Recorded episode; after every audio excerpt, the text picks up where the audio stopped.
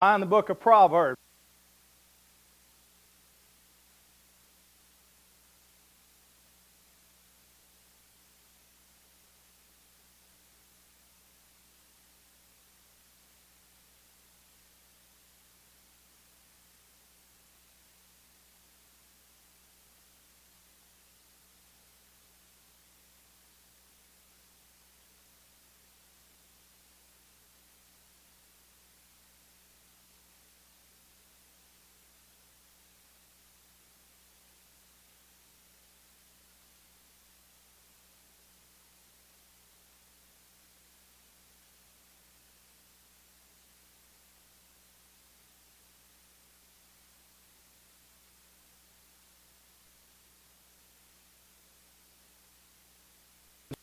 Your word and what it is that you would say to us.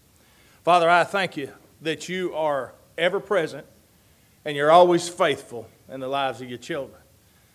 I thank you because of the fact that we belong to you and that you are ever faithful and that you love us beyond all of our understanding, that even in those times of the valley, we can still, as the lady sang, say it is well with my soul. Father, I praise you for that. I pray today we would be focused on you. In Christ's name, amen.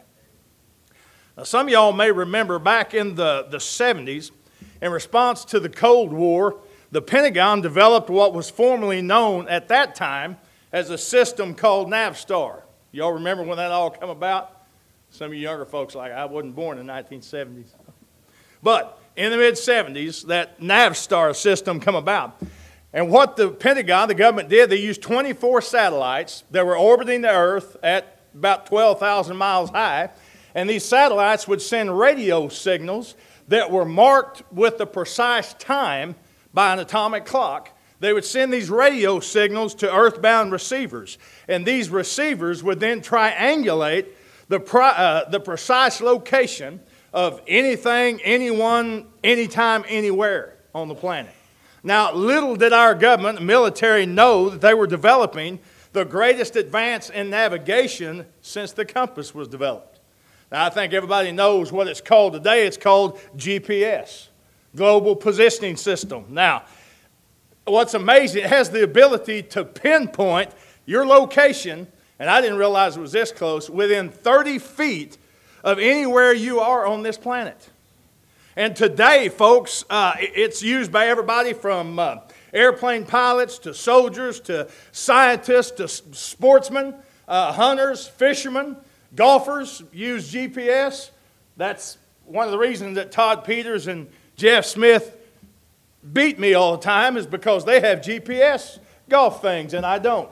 There's a hint.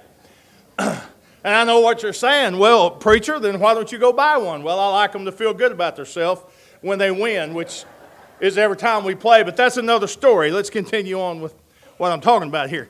Even though G P S was developed by the military and for the military, its use outgrew the military because there are several pieces of information that I think we all want to know, folks, at any given moment in life. For instance, we want to know where we are. We don't want to get lost. We want to head in the right direction, and we want to get to where we're going the best way we can.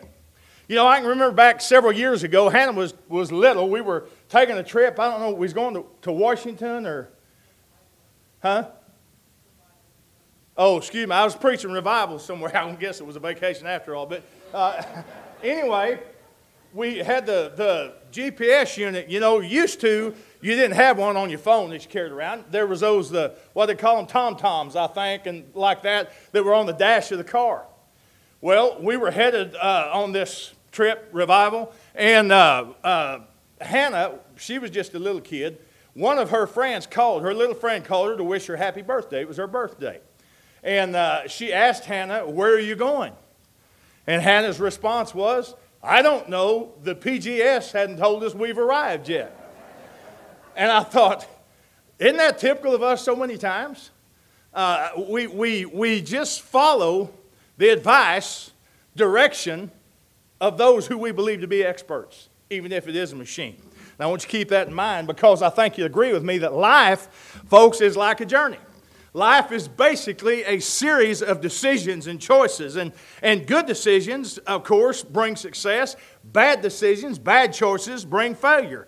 And I'll make it clear, you are who you are today and where you are today because of the choices you made yesterday. And you will be tomorrow who you will be tomorrow and where you are tomorrow because of the choices and the decisions that you make today. And I think deep down we all have this desire to make sure that we know where we are, to make sure that we don't get lost, to make sure we don't take a wrong turn and we're headed in the right direction, and we want to get there the best way possible. Now, I want you to do something, you get a chance just for kicks this next week. Type into your internet browser this question, what should I do? You'll get millions of responses. I mean, it seems like, folks, that, that uh, the advice experts have exploded in this country. Everybody's an expert with advice. Everybody, I guess if you want to be an expert, all you got to do is view yourself as an expert. I mean, if you doubt that, look at some of these folks that are running our country up in Washington. I mean, no matter how, and I don't can't think of a better word, and most of the kids are gone, but how stupid they may be, they still view themselves as experts. And you know, what's amazing to me is there's all kinds of apps and videos and, and live chat streamcast pods or whatever they are that people want to give and say they're experts on giving advice. And people are asking questions, what should I do with my career, my love, my family, you know, uh, worry, finances. And I'm going to tell you something, folks. As a pastor, over the years, I'd say that about ninety-five percent of the pastoral counseling that I've done in the ministry has been with this question. People will come and talk to me and they'll say, what do I do? Preacher, what this what decision should I make? What advice would you give here? You know, wouldn't it be great if we had a G P S system that would do for us in the area of life what it does for us in the area of travel? I mean, when you go to make a turn, it says, uh, do not turn here. And two hundred feet, turn left, not right. Stay straight. You've arrived at your destination. Wouldn't it be great to have something like that in life? Well, folks, I got some good news for us. We're in a series of messages we started last week entitled, Yes, But. And today, I want to deal with the truth that we all face many times in our life. And when those times come up, they can be some of the most frustrating, some of the most agonizing, annoying, nerve-wracking times. And it's those times when we have to confess, I don't know what to do. I mean, is that not true? When we have to come to that point and say, I don't know. I, I don't know what to do. We face, all face these times, whether we're believers or not, whether we, we are Christians or not. And let me give you this proposition. Yes, there are times we don't know what to do, but God has promised He'll guide us in what to do. Now, I want you to think about this. Since we don't know the future, I mean, we don't know what's going to happen even in the next few minutes, much less the next year or, or day, week, or month. We have no idea. And since we do not know the future, how can anyone be expected on their own, by themselves, with no help to make good decisions? Well, let me read you something the wisest man that ever lived wrote in Proverbs twenty, verse twenty-four. He says, man's goings are of the Lord. How can a man then understand his way? You know what old Solomon was saying? He was saying, how can anybody expect to know what to do without God? You know, somebody once said, you want to hear God laugh, tell Him your plans. And someone else said, you want to hear God laugh louder, then tell Him how much you know. Folks, no matter how good you are at it, no matter how many degrees you may have in front of your name, there are going to be times when you don't know what to do. And on your own, you can't figure it out. I want you to listen to another verse. Jeremiah chapter ten, verse twenty-three. Jeremiah says, O Lord, I know that the way of man is not in himself. It is not in man that walketh to direct his steps. Now let me read this to you out of a modern English translation. Lord, I know that people's lives are not their own. It is not for them to direct their steps. So let me ask you some questions. See if any of these apply to you right now where you are in life. Would you say, I'm tired of making bad choices. I'd like to start making good ones. Or would you say, I'm facing a crucial decision right now and I want to get it right? Or maybe you'd say, I'm really struggling to know how to handle a certain situation in my life. Or I have a desire to know what God wants me to do and to do what God wants me to do. If any of these apply to you, then I got good news. The message today is for you. And here's the good news. You're not alone, and you're not on your own. You see, God, one of the greatest, folks, I, I think, um, life-changing discoveries that you can make in life is the realization that God wants to direct your steps. God wants to lead you down the right path. You see, God hadn't put you on this planet like a blind man with a blindfold on in a dark room stumbling around hoping he don't fall on his face. That's not God's plan. Look at Proverbs sixteen. You got your Bible open there. One verse. Look at verse nine. The wisest man who ever lived, King Solomon, who at the peak of his life made one good decision after another. And look what he says. A man's heart deviseth his way, but the Lord directeth his steps. Listen to me, friend. The God that gave you life wants to guide you in this life. And the God that loves you wants to lead you. And the God who gave his son, Jesus Christ, for you now wants to give you wisdom to direct you. So this morning, what I want us to do is see how that happens. If you're taking notes, write this down. Step number one, you don't know what to do. You're seeking decision. You need a decision guide. Well, God is that decision guide. And the first thing you need to do is admit that you need God's guidance. Because look at verse nine in Proverbs sixteen again. The first half of that verse. A man's heart deviseth his way. Let's face it, folks. The truth is nobody likes to be told what to do. We don't, do we? We want life to be a do-it-yourself project. I mean, we want to make our own way, make our own choices, go our own way, make our own decisions. We don't like to admit when we're confused. We don't want to admit when we're stumped, when we don't know what to do. And let's face it, you know, joke about this a lot, but men, we are the worst at it. I mean, it's true. We just, it, it is not in our nature to want to ask for help. But I want you to understand me, men and women. Listen to me. If you want to make wise decisions based on God's advice, and if you want to know God's will for your life, the first thing you're going to have to do is admit that you need Him. You see, you, you, you got to quit singing, I did it my way, if you want to do it His way and follow His way. King David said this. He put it this way. Psalm twenty-five nine says, God guides the humble in what is right and teaches them His way. The truth is, if you want to do it yourself, if you want to go your own way, if you want to say, God, I can handle this, I don't need any help from you, I'm going to do it myself, guess what? God's going to let you do that if that's what you want to do. But let me tell you something, friend, that's why we spend way too much time having to fess up to our mess-ups. And then asking God to correct our mistakes when it would have been a whole lot easier just to ask God to begin with. Now here's the good news. God wants you to know His will. God wants you to make not just good choices and decisions, but the best choices and decisions. And I've told you before, praise God, He doesn't play cat and mouse with His will for us.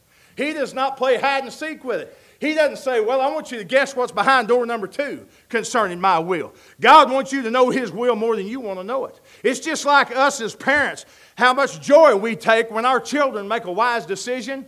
Well, friend, our Heavenly Father is the same way. He takes great pleasure in that. But before God will lead you, you've got to admit that you need Him. Then number two, the second thing. After you admit that you need Him, you need to ask for God's guidance. Look at the verse again. Let's read the second half of that verse. But the Lord directeth His steps. Notice that word directeth. It means to set straight or to establish or to uh, put on the right path. So God wants to guide our steps. He wants to make sure we're walking on the right path, in the right direction, and the right way. Well, how does God do this? Well, God has given us certain tools to help find His will in a particular situation, especially when we're presented with a decision where there are several options to make, okay? In other words, there's more than one door that you can take, one more than one path that you can take. And what you got to do is take into account whatever your circumstances may be, because that's where you got to start at. And the bottom line is you got to know where you're at before you know where you need to go to. There are four ways that God will speak to us and guide us. There's three, but I'm going to include four. There's another one I believe goes hand, the fourth one goes hand in hand with the third one. And the first way is this. The first way God's guides is through biblical principles, biblical truth. And friend, that's the primary way that God speaks to us. The Bible is not just a good book, it's the guidebook.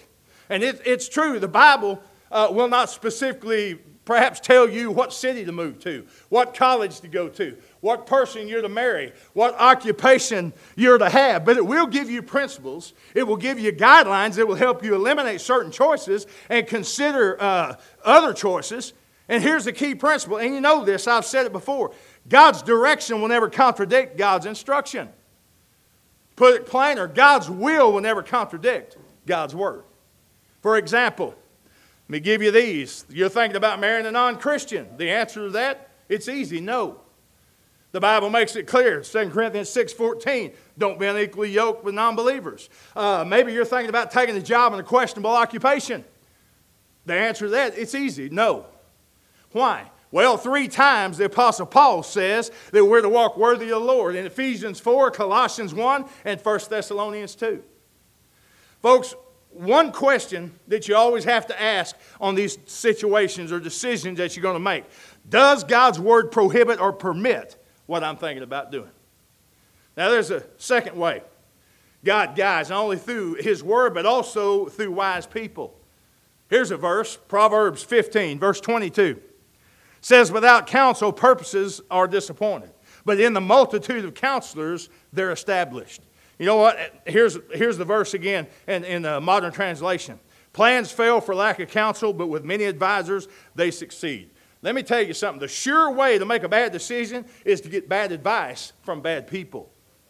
That's the reason I emphasize on wise people if you're seeking advice. For example, if you're thinking about getting a divorce, don't get advice from somebody who's been divorced five times. If you're thinking about uh, making a financial investment, you don't want to seek advice from somebody who's fifty thousand dollars in credit card debt and filed bankruptcy two times. That makes sense? Wise counsel. You know, one of the ways, and people ask me, I, I've been asked, preacher, when you seek counsel from folks, how do you go about doing that? Well, one of the ways, folks, that I gauge who I get counsel from is by, by seeing if the person I'm seeking counsel from, seeing if they have arrived at the destination I want to arrive at. And also, by seeing if they're going in the same direction that I want to go, and if they're achieving the same goal that I want to achieve, but greater than all that, to see if they're walking with God the way I want to walk with God. That's the people I seek advice from. By the way, while I'm here, let me say this. I cringe when I hear people say, well, I just tell people, do what feels right. Oh, my goodness. Listen to me, friend. If that's your approach to decision-making in life, you really need to hear this next statement. Just because something feels right doesn't automatically make it right. You know, I, I may feel like something's right, but if I counsel with five people who I love and know and trust, and they tell me, no, Jim, that's not right. Let me tell you, at the very least, that's going to give me pause. That's going to throw up a red flag. I'm going to step back and take a second look at it. There's a third way, third tool that God uses to guide us is spiritual prompting. You know, one of the advantages of being a believer is that God has placed within us a G P S. Not global positioning system, but godly positioning system. And he's called the Holy Spirit. You're going to find that the more you read your Bible, the more you spend time with God, the better you know God, the better you recognize his voice when he speaks. Because primarily, God doesn't speak to our ears, he speaks to our heart. Jesus himself said in John sixteen thirteen, that the Holy Spirit guides us into all truth. God has given us two guardrails, and I want you to remember this, to keep us from going over the cliff on either side as we drive along this treacherous highway of life. And those two guardrails are, number one, the Scripture, and number two, the Holy Spirit. I'll put it this way. The Scripture will protect us from pur- purely rational decisions. You know, well, I think, I think. That keeps us from falling into the trap of saying, that's what I think I ought to do. I'm going to tell you what I've told you many times before. If what you think does not align with God's Word, what you think is wrong. And then the second one is the Holy Spirit. He'll protect us from, from purely emotional decisions. That keeps us from saying, well, I feel like I ought to do this. Friend, the Holy Spirit, he has a way of taking biblical wisdom and godly advice and mixing those two things together to speak to your heart. I read uh, the other day I was uh, reading a story about how uh, uh, scientists several years ago, they come up with this hypersonic sound. And hypersonic sound, what it is, they engineered, these, these scientists engineered uh, sound waves that would travel like a laser beam, precise in the direction. And what it did from, from hundreds of yards away, it can be relayed to an individual standing in the crowd, and only they can hear it, and those around them can't. And I thought, wow, that's amazing. But you know what? I thought about that and thought, I found that when you walk with God and when you're hearing from God and you're following God with all your heart, then you're going to hear from God at times when those around you will not. When your spiritual antenna is up and you're right, the right person with the right perspective, the right place, God's going to make His will known to you. Now, a final way that God guides, and I think, again, it's the last step, but I believe it goes hand in hand with number three. God guides with inner peace. You know, that peace that, that passes all understanding. That peace that you have in your heart and soul. When God speaks, Christian, and you heard Him, and when God guides and you have trusted Him, there's going to be peace in your heart that nothing can shake. There's a one hundred percent assurance that you are doing exactly what you know God wants you to do. You ever had that peace? You've experienced that peace? I'm going to use Uh, Damon and Sabrina as an example. Y'all may not know this, but what, a month or so ago, had a church call me, or, or someone from a church, the pulpit committee called me. And I, I knew the gentleman called me, loved him very much, respect him. And he called and began to talk to me, and he said, well, you know, our church out here, and this was in another part of our state, he said, the church out here is without a pastor. And he said, that's what I want to talk to you about. He said, Jim, now I, I know that, that, that you're where God's put you. you. You're not going to go nowhere. I said, no, I'm where I'm supposed to be. He said, but I also know that you know a lot of young preachers. And he said, I know you work with a lot of them. He said, so tell me.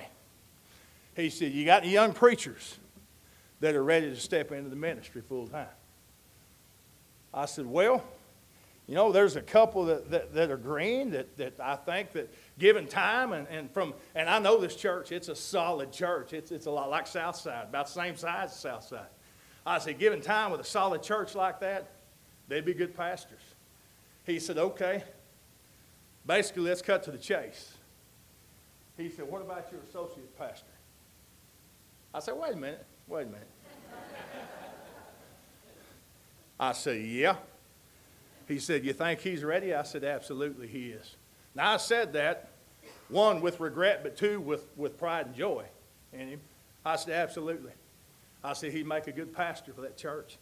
And like I said, this is a solid church, good church, deep roots. I'm talking about diehard Southern Baptist church. There's not many of us left. But uh, I said, that'd be a great church for him. He said, well, Jimmy, you want to talk to him or you want to have him call me? I said, well, let me mention it to him. He's interested. I'll tell him to call you.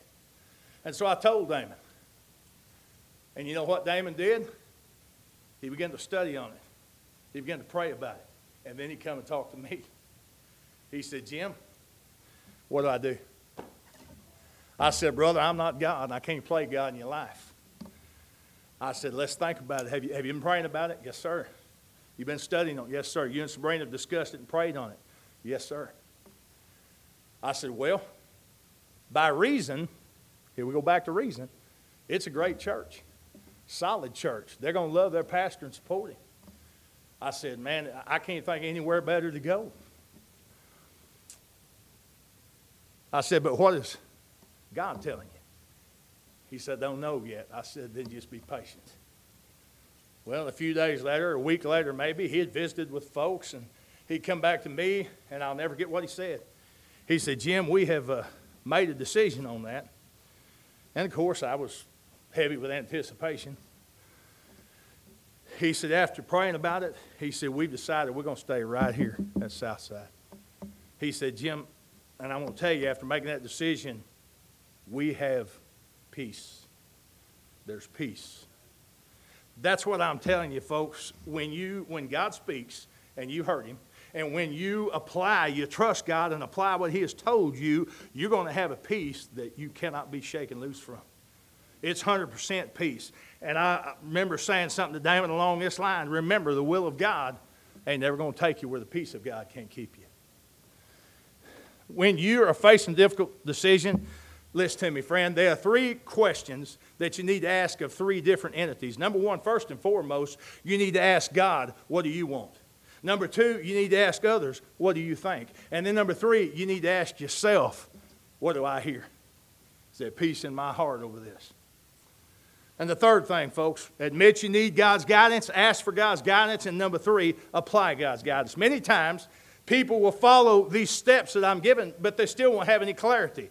They'll still, they, they say, well, I can't find direction. I can't find the peace that I need to have. Well, ninety-nine percent of the time, it's because they haven't taken the most important step at all. And the reason why, and let me just be honest, that you may not yet know what God would have you to do in a certain situation in your life is because you're not doing right now what you know God would have you do in the situation you're in now. Does that make sense to you? God, tell me what I need to do about this when God's already told you how you need to be living and what you need to be doing right now, but you're not doing that. And if you're not doing what you know God wants you to do, why in the world would you think God would tell you what you don't know that He wants you to do? Make sense? Say amen. Okay, it's making sure we're all on the same page here.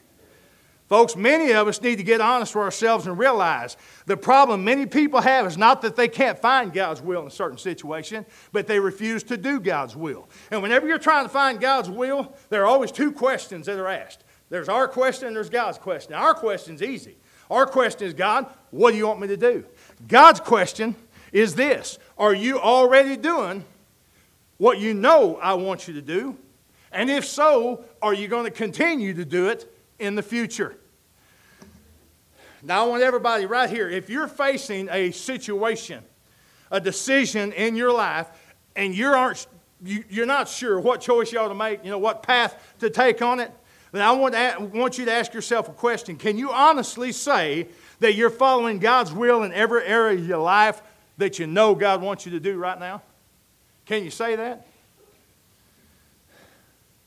You'll only know God's will for tomorrow if you're doing what you know God's will is for today. So let me make it real clear. If you're robbing God with your finances, if you're living in sexual sin, if you're neglecting God's word, if you're rejecting a command or a statute of God in your life, then again, why would you even expect God to guide you? Now, I can tell you one thing with confidence. You'll never know the unknown will of God until you're doing the known will of God.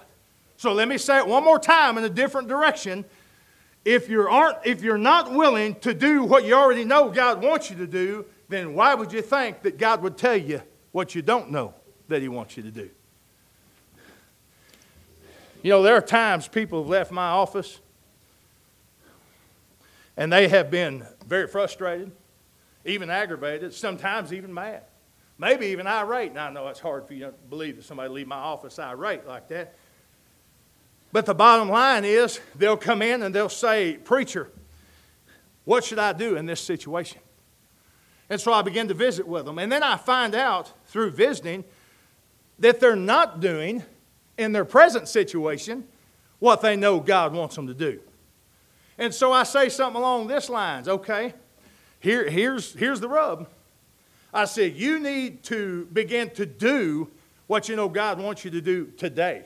You need to begin to live the way God wants you to live today. And once you begin to do that, you get the day straightened out, then come back and we'll talk about what God wants you to do tomorrow. If I've learned anything about the will of God for my life, it's this. I, I do what I know to do. And if I do what I know to do, I'll know what to do when I don't know what to do later. That leads me to this. Anybody who does not have a personal relationship with God through Jesus Christ, I want to tell you, if you're here this morning, you've never surrendered your life to Christ, I want you to know there's one thing God wants you to do. And I know there's one decision God wants you to make and one path God wants you to take. And the Bible says in First Timothy chapter two, verse four, that God wants all people to be saved and to come to the knowledge of the truth. So God wants you to give your heart and life to Him today so that He can lead and guide your heart and life tomorrow. So the question is this. Which way are you going to go through life? Flying by the seat of your pants? Just hoping for the best and hoping things work out? Or are you going to go being guided by God, by the one who knows what's best and the one who assures things are going to work out? I'm going to close with a story. A pastor was flying with a friend of his who had his own plane. He was a pilot, and they went up late one night or one evening. And as they reached a certain altitude, the pastor's friend, who was the pilot, reached over and flipped on the automatic pilot. And they just sat back and began to have a conversation with one another. And they talked about the flight patterns, weather conditions, you know, altitude assessments, and all the information the air traffic controllers on the ground give to them. All of a sudden, the preacher had an idea. He said, hey, Bobby, let me ask you something. Would you ever make a flight like this without listening to air traffic control? He said, would you, would you ever consider flying in the dead of night, all alone, with your radio turned off without any guidance at all? Well, the pilot looked at him kind of a crooked grin. He said, well, no, preacher, of course not. That's crazy. He said, I, I need all the information that I can get. He said, I need all the guidance I can get from those on the ground if I'm going to survive and not crash this plane. Then the preacher said this. He said, you know, Bobby, there are a lot of people who fly their entire life with their radio to heaven turned off. They fly their entire life and they get no input from God, no guidance, no wisdom from God, no counsel. They just fly blindly into bad weather and storms, and they end up crashing and burning. It was quiet for a few minutes, and that pilot looked at him and he said, you know what, preacher? He said, that's pretty stupid, isn't it? I'd have to agree with him. That's pretty stupid. Friend, listen to me. Anytime that you're ready, you can turn on the radio and you can talk to the one who guides the stars in their paths. You can talk to the one who, who guides the planets in their orbits, who guides the birds in their flight patterns. You can talk to the one who controls it all, and he can be your decision guide. But the choice is yours. So here's what you need to do. Number one, if you don't have a, have a relationship with him, you need to establish that this morning. You need to surrender your life to Jesus Christ and have that relationship. And then number two, you need to admit that you need God's guidance. Number three, you need folks to ask for his guidance. And then number four, when God gives it, apply that guidance to your life. Apply it to your life. I pray that you take this to heart this morning. Would you bow your heads, please?